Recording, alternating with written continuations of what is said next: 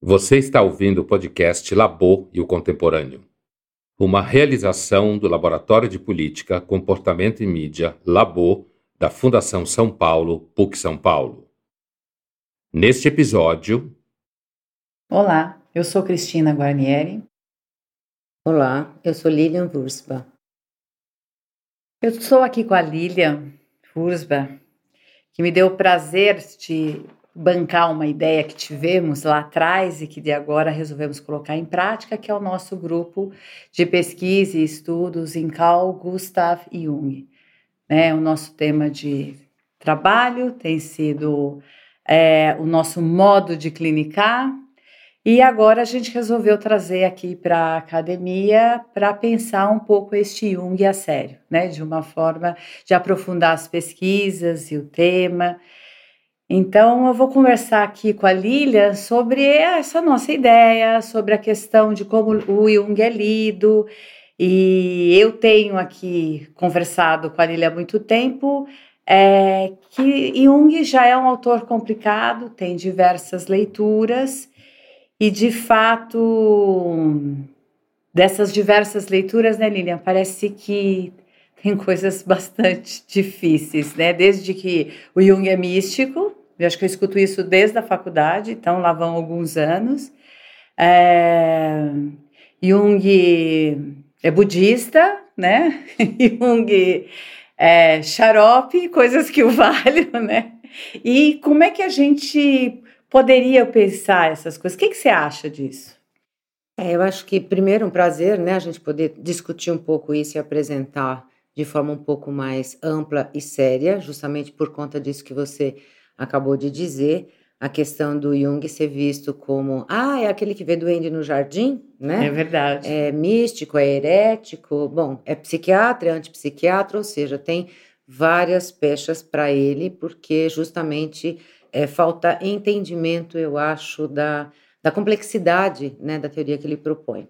E eu gostaria, inclusive, de começar o nosso papo uma, lembrando de uma frase dele, é, de 1961, fevereiro, portanto, alguns meses antes da morte dele, em que ele fala exatamente sobre isso. Né? Então, vou uhum. pedir licença para você para ler essa, essa frase que está em uma das cartas. Né?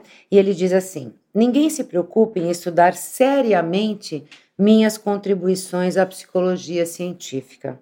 Ao médico falta tempo e treinamento. Ao psicólogo filosófico ou acadêmico, falta conhecimento prático do material. O teólogo, a única pessoa além do psicoterapeuta declarar-se responsável pela cura da alma, tem medo de ter de pensar psicologicamente sobre os objetos de sua crença. Ele prefere a fé simples da criança e se exime, assim, de qualquer discussão. Por isso, encontro-me isolado entre as faculdades e só posso esperar que alguém prossiga seriamente nesta linha de pesquisa, o que até agora só aconteceu em poucos casos.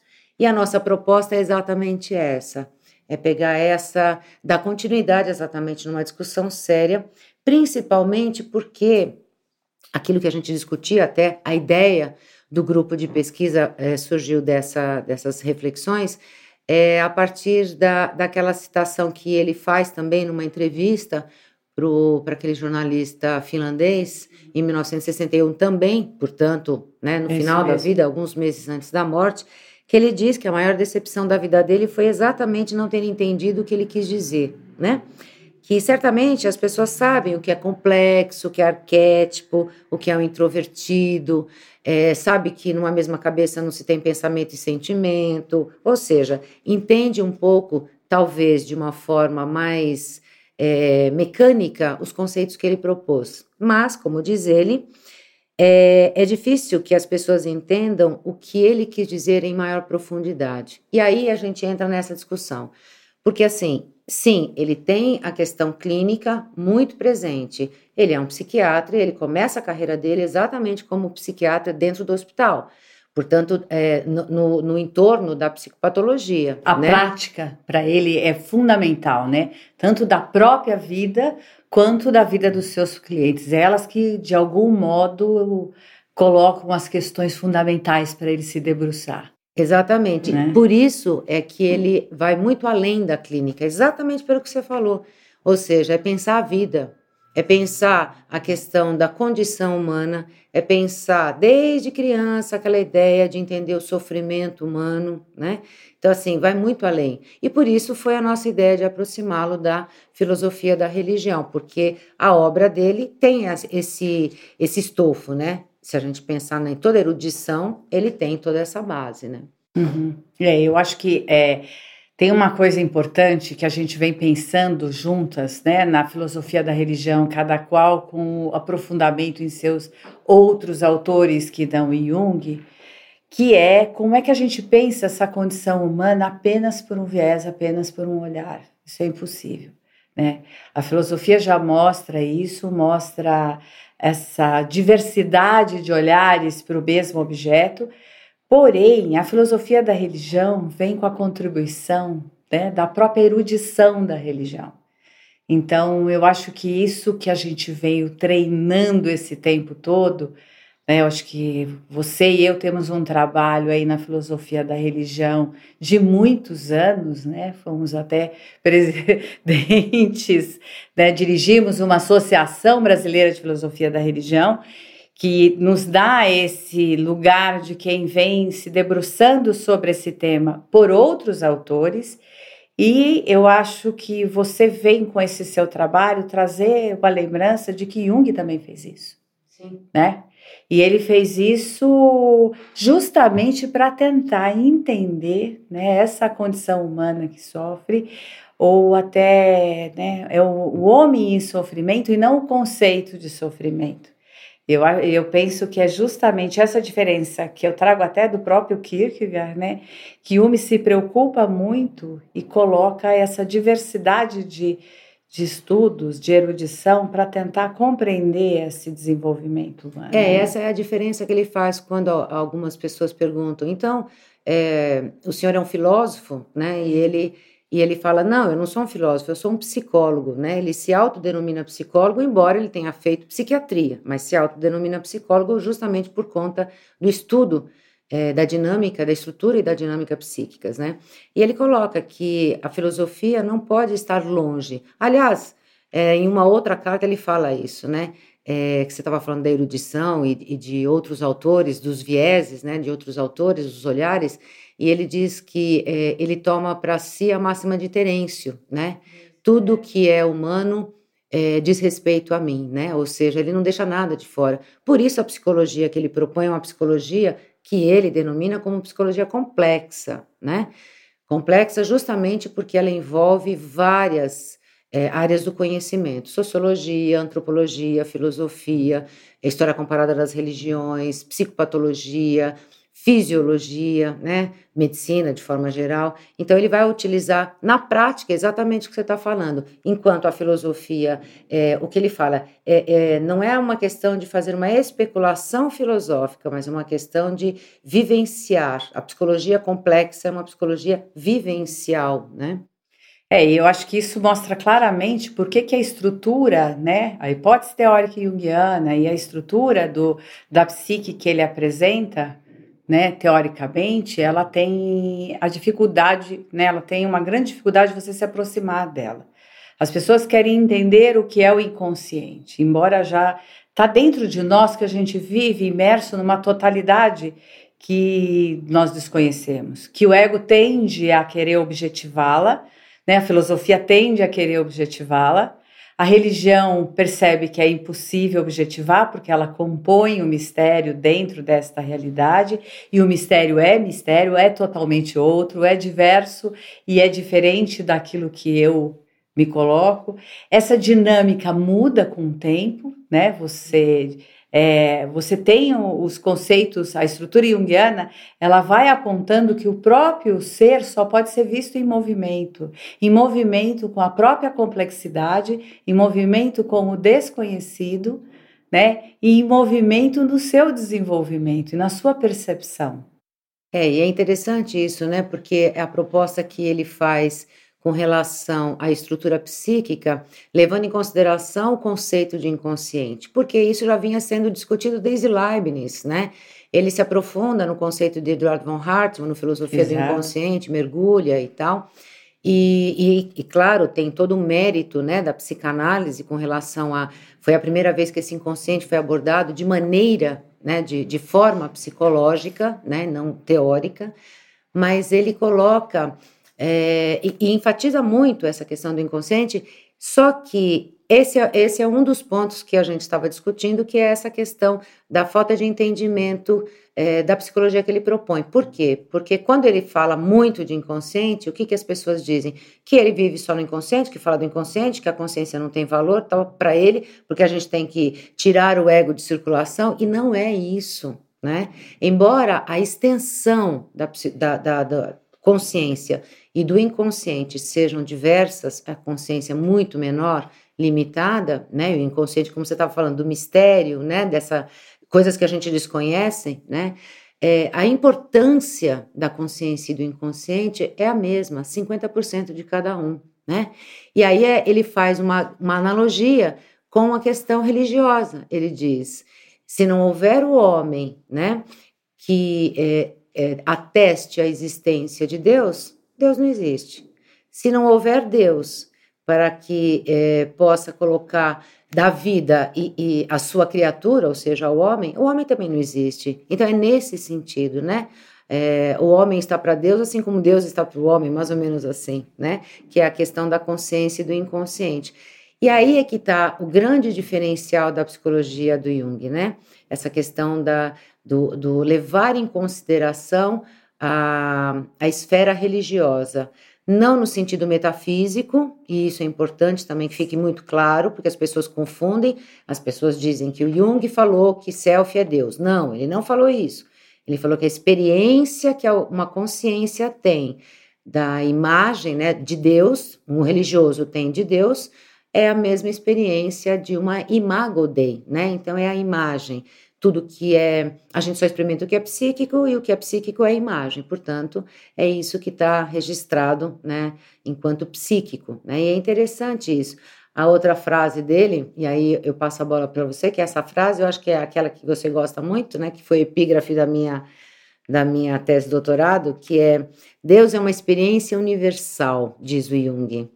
É só obscurecida por uma racionalidade imbecil e por uma teologia igualmente imbecil, né? Então, é, é a Alguns experiência, traduzem né? como ridícula e eu acho que as é. duas as duas palavras são bastante importantes, né? Que é a nossa mediocridade diante de uma experiência humana, porque é disso que ele está falando, uhum. né? A presença de Deus, do mundo, dos outros, né?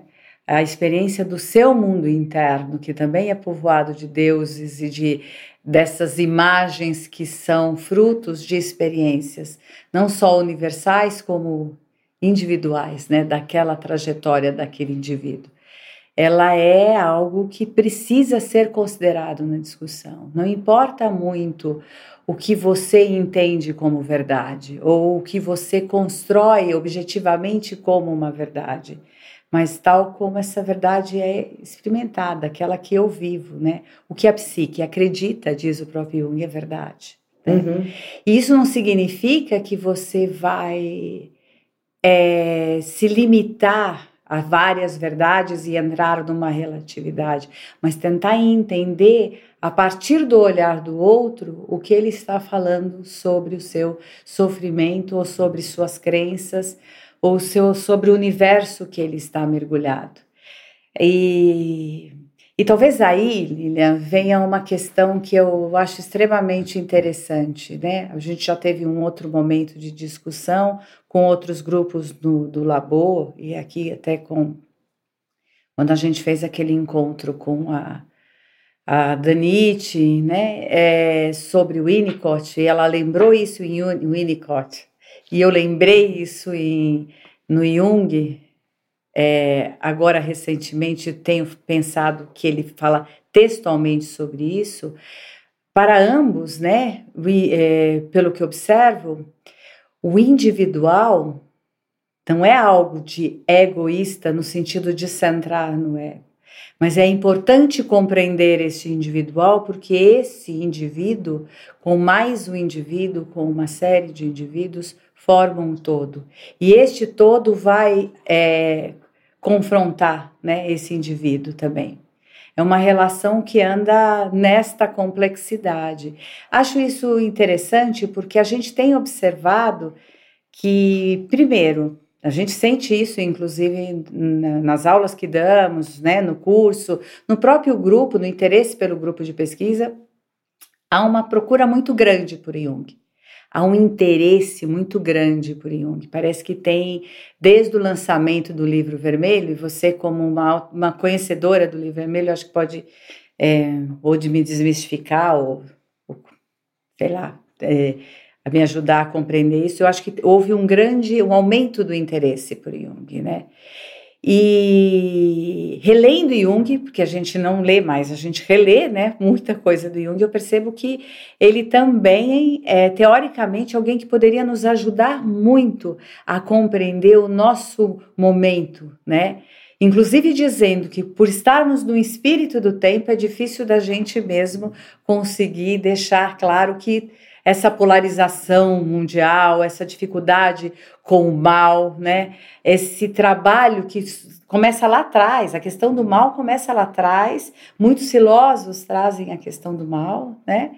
E Jung é apenas mais um que vem se debruçar e trazer a responsabilidade desse mal para cada indivíduo.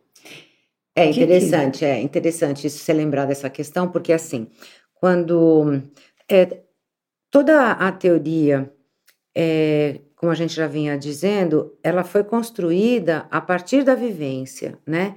Então, o que a gente te, tem a, a, nas mãos agora, né, com, com a publicação do livro vermelho, agora, 2010, né? É, ah, é agora, é agora. O tempo é, é agora. Tempo, histori historicamente falando, é agora, né? Mas é, a partir dessas, de, desses registros que a gente tem, teve acesso, então, com a publicação, a gente percebeu ele fi, o tempo inteiro qual é a discussão que ele vem fazendo, a partir das experiências dele mesmo, né? Não só é, dos, dos, pacientes, né? No, no, a partir da, da, da clínica, né? Seja no hospital, seja no consultório particular, é que Existe o espírito do tempo, como você falou, que é o que acontece. É, parece que essa ideia né, do espírito do tempo ele pega é, de Dante, se eu não me engano, e ele vai, vai contrapor com o espírito da profundeza. E vai o tempo inteiro estar tá nesse diálogo. Então, isso nos, nos remete a exatamente essa questão do homem enquanto um ser atual, historicamente situado neste tempo, e a eternidade, que seria representado pelas religiões. E é importante também a gente lembrar o conceito de religião para o Jung. Sim. O conceito de religião para o Jung, Jung, é do religio, religio, que tem duas vertentes: o religare, que é dos padres da igreja primitiva, que ele não utiliza, Exato. e o religere, que é justamente a definição de Cícero, que é um filósofo estoico, né? Uhum. E que é essa é, observação e atenção cuidadosa, cuidadosa né, exatamente né, do... aquilo que é que, que é, tem uma potência, né?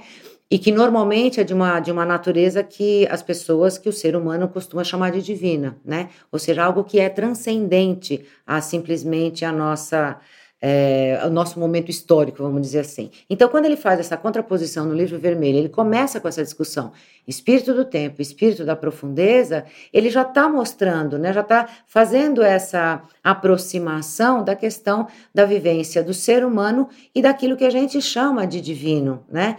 Seja o nome que for, Deus, Yahvé, é, enfim, Shiva, qualquer nome, né? É, o nome não é importante. Porque ou humanidade, né? né? Ou uma ideia, uma ideia, pode ser até a ciência. Se a gente pensar até no que o Marcelo Gleiser fala no final da Dança do Universo, que o cientista é o homem de maior fé, então, né?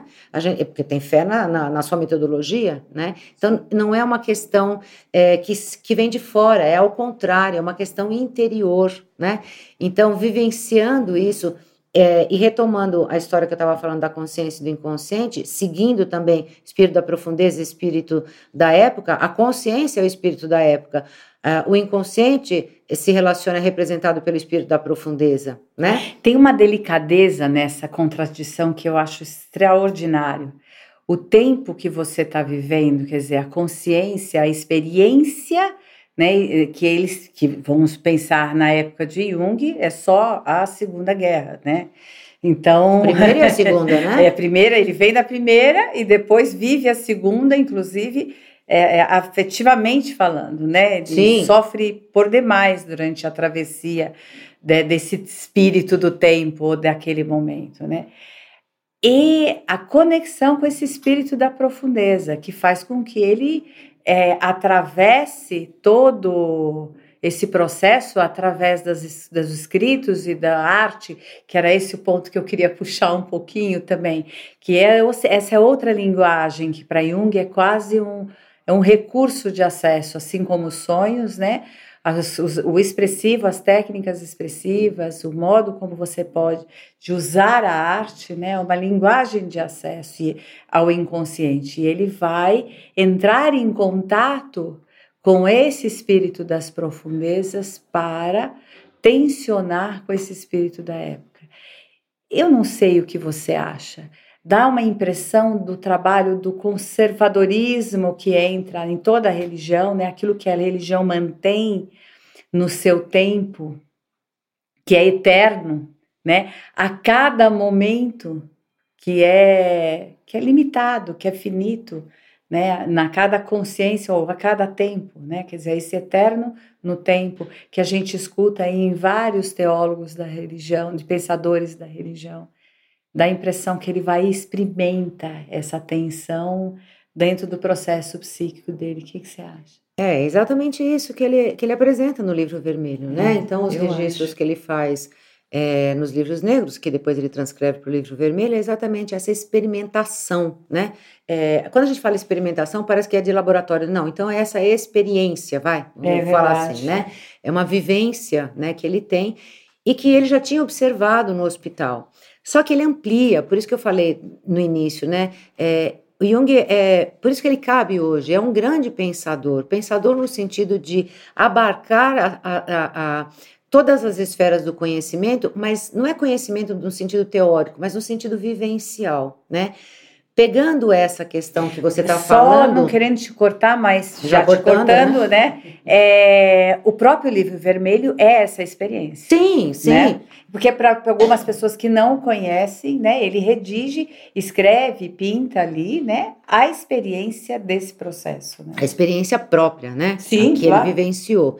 E dentro disso, é, é nesse momento que é pré-guerra, pré-primeira guerra, que ele coloca a, a vivência, principalmente a vivência é, do mal que você falava. Eu quero retomar isso para depois ah, entrar na arte. é, sim. Porque assim, é, quando ele ele tá, ele faz uma crítica, ele troca correspondências com o padre Victor White a partir de 1945 e, e, é muito interessante, porque é o primeiro teólogo, né? Esse Victor White é um padre de, de Oxford, e é o primeiro teólogo que entende, pelo menos no início, até a resposta a Jó ele entende, depois ele ele foi demais, é, foi né? demais para ele como teólogo, né? Mas enfim, é, a interpretação psicológica do dogma da Trindade, que são, eu chamo da trilogia, né? Ele começa com a interpretação psicológica da, da Trindade, depois ele vai para Aion, e, e a, o ponto culminante, o ápice, é o Resposta a Jó, que são os, as três obras que ele fala da, do tema religião, considerando o cristianismo base do pensamento ocidental de forma objetiva, evidente, clara, né? E, e, justamente é aí que ele traz essa questão do mal. E a gente não pode esquecer, quando ele começa as experiências, que ele tem as vivências que ele vai registrar nos livros negros e depois passar para o livro, livro vermelho, transcrevendo e fazendo alguns comentários, é, sem ser teórico, porque ele ainda está é, desenvolvendo essa, essa, essa teoria, ele vai mergulhar no estudo dos gnósticos. E o que chama a atenção maior, né, que, é, que é o máximo para ele, é justamente a pergunta que os gnósticos fazem: de onde o mal? Né?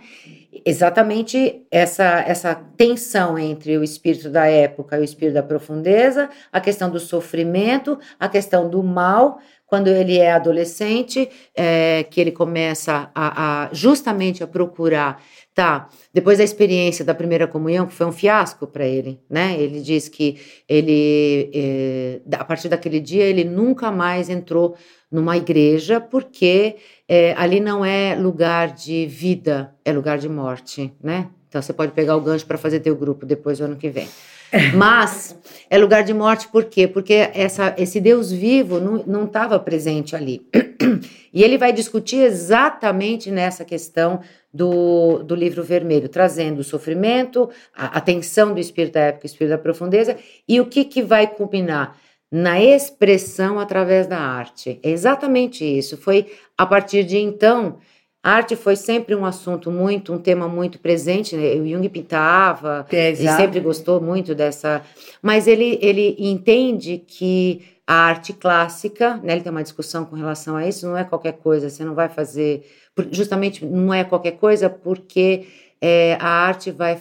O artista, é, no sentido clássico do termo, é aquele que expressa a um conteúdo que já está. É como se ele emprestasse a mão para poder é, plasmar aquilo que está acontecendo no coletivo, coletivo naquele momento tem. histórico. É. E é, para ele essa é, é, uma expressão, né? Ele empresta as mãos, você, essa é palavra. E aí, diante não só da arte, né, do, mas todos os processos e o trabalho, o método, se é que a gente poderia dizer assim, é deixar que você empreste o seu corpo, né? Você empreste as mãos, você empreste é, o seu fazer ali, a sua ação, para algo que precisa se manifestar, dessa Sim. profundeza ou Sim. desse desconhecido, né? As mãos fazem. É, então, e é interessante a gente a gente lembrar que diante de toda essa complexidade que a gente trouxe aqui um pouquinho, né, talvez até para fazer uma cosquinha, como eu brinco, nas aulas, inclusive, é, ou nos cursos, é, para o mergulho para o Jung, seria legal a gente também indicar, para quem está nos ouvindo, indicar um, um, primeiro contato com a obra do Jung, né? Sim. Eu acho que as conferências de Tavistock, as cinco conferências que estão no 18/1, a vida simbólica, simbólica que ou, foi né, é, é, no primeiro momento lançado até, tem alguns sebos, eu acho que ainda, né, lançado separadamente em fundamentos Fundamentos de Psicologia, psicologia analítica, na, na coleção primeira, antiga, antiga aí é, você encontra alguns ainda é, livros. Né, e, ou então agora na nova, ah, são os cinco primeiros capítulos da, da, do 18 barra 1, a vida simbólica, que eu acho que contempla esses conceitos de forma bastante palatável, vamos dizer assim, porque ele não entra nessa erudição toda, ele vai mostrando a experiência. Como ele fala para psicanalistas, então ele é uma linguagem que ele tem, é, ele precisa se fazer entender. Então eu acho que a primeira leitura talvez fosse para quem quer adentrar a obra fosse é, porque é 1935, tudo isso já está estruturado, né? Ele já está é, trazendo uma coisa um pouco mais é, substanciosa, vamos dizer assim. É, né? organizada, né? Isso. E é interessante pensar que muitas, também para quem vai ler, né, é interessante pensar nesses textos que muitas dessas questões, né, elas ainda hoje são feitas. As, as questões que os médicos faziam naquela época, muita gente ainda se pergunta e é natural que você escute. Então, acho que vale mesmo como primeira leitura é, essa obra é, essas, é, essas conferências, né? É, e eu acho que quem quiser conhecer um pouco também da obra, não da obra do Jung, mas do Jung, eu acho que Memórias, Sonhos e Reflexões é um, é um bom texto para ser lido. Né? Sim. Ou as biografias todas que tem. Eu citaria duas que eu gosto, três pessoas que eu acho que eu gosto bastante, que é a Maria Luiz von Franz, que é uma biografia que você se aproxima dele de uma forma bastante objetiva, clara, e ela faz uma relação com a obra. A Bárbara Hanna, que eu acho que se aproxima de uma forma mais afetiva, com, os seus, com as suas polêmicas e algumas críticas do mundo acadêmico em relação à ah, biografia sim, até porque dela. Ela, é, é porque ela faz uma ela apresenta a vivência que ela teve com Jung, né? Exato. Então é eu acho interessante. Uma, uma é. biografia excelente. E a da nossa pensadora Anise da Silveira, que Sim. é alguém aqui, que é a nossa psiquiatra, que trabalhou com as imagens do inconsciente e que por esse motivo, né, eh, fez uma uma é, é, é, fez uma biografia, uma obra, se interessou por demais com os estudos do Jung, e Jung se interessou por demais né, com os estudos da, que que ela faz, que ela tinha aqui com ah, sim. o hospital. Sim, é. com certeza. E eu acho que é, nessa linha do Memórias, como você colocou, o Homem e seus símbolos também é uma boa, porque ah, verdade. É, o Homem eu e seus símbolos. É. é, e essa é uma obra feita para isso. É, né? então, porque ele coloca, né, inclusive, que ele escreve para leigos, né? É, é, claro que o conceito de leigos dele não é o mesmo nosso, mas é uma obra que Tanto é, é mais que os alunos adoram é. ler esta obra. É. Quando a gente conta que é uma obra para leigos e que não vale, né, é. para monografia, Exatamente. eles ficam um pouco frustrados. Exatamente. né? É, exatamente. É, bom, então. os seus símbolos, eu, é, acho, eu acho que, é... que é também uma, uma, boa, uma boa ideia. Eu só ia comentar, ah. para finalizar, ah. uma coisa interessante. Apesar dessa experiência que ele teve, né, ruim com a primeira comunhão, ele escreve um livro, um livro, Símbolos me ajuda a lembrar o título, e Transformações da Missa, eu não sei. Símbolo da Transformação na Missa. E este livro, né, é, o, o, trato, a aproximação que ele faz, eu já vi muitos religiosos, e inclusive é, católicos é, de passeio, sei lá, católicos não tão fervorosos, assim? ao ler esta obra, experimentem uma experiência uh, resgatam a força de sua fé. Então, é tão interessante, né, ele, tra ele trazer essa imagem, né, e a gente observar a partir deste trabalho que ele fez com a simbologia de transformação na missa, como ele acaba por aproximar muitas pessoas da sua própria fé. Sim, né? e, porque, é... e, e, só para completar, e justamente por quê? Porque ele trabalha com a linguagem simbólica. Claro. Então, nessa linguagem simbólica, né? Então, ele vai contemplar toda essa essa questão saindo da literalidade religiosa, saindo da literalidade da questão da metafísica, e ele vai, pela linguagem simbólica, entender todo esse processo. Muito, muito legal, bom, né? Muito bom, muito bom. Também gosto. Acho que é por isso que a gente vem trabalhando há tanto tempo junto. Poderíamos continuar aqui. Horas. Por isso vamos continuar horas no nosso grupo, pesquisando cada vez mais. Obrigada. Obrigada eu, foi um prazer. E um grupo que nós começamos em agosto, né? Agora de 2019, e vai dar continuidade em 2020. E esperamos essa, que essas discussões sejam cada vez mais enriquecedoras, né? Obrigada, Serão. Cris. Obrigada eu. Você ouviu Labo e o Contemporâneo, uma realização do Laboratório de Política, Comportamento e Mídia, Labo, da Fundação São Paulo, PUC São Paulo. Direção: Luiz Felipe Pondé.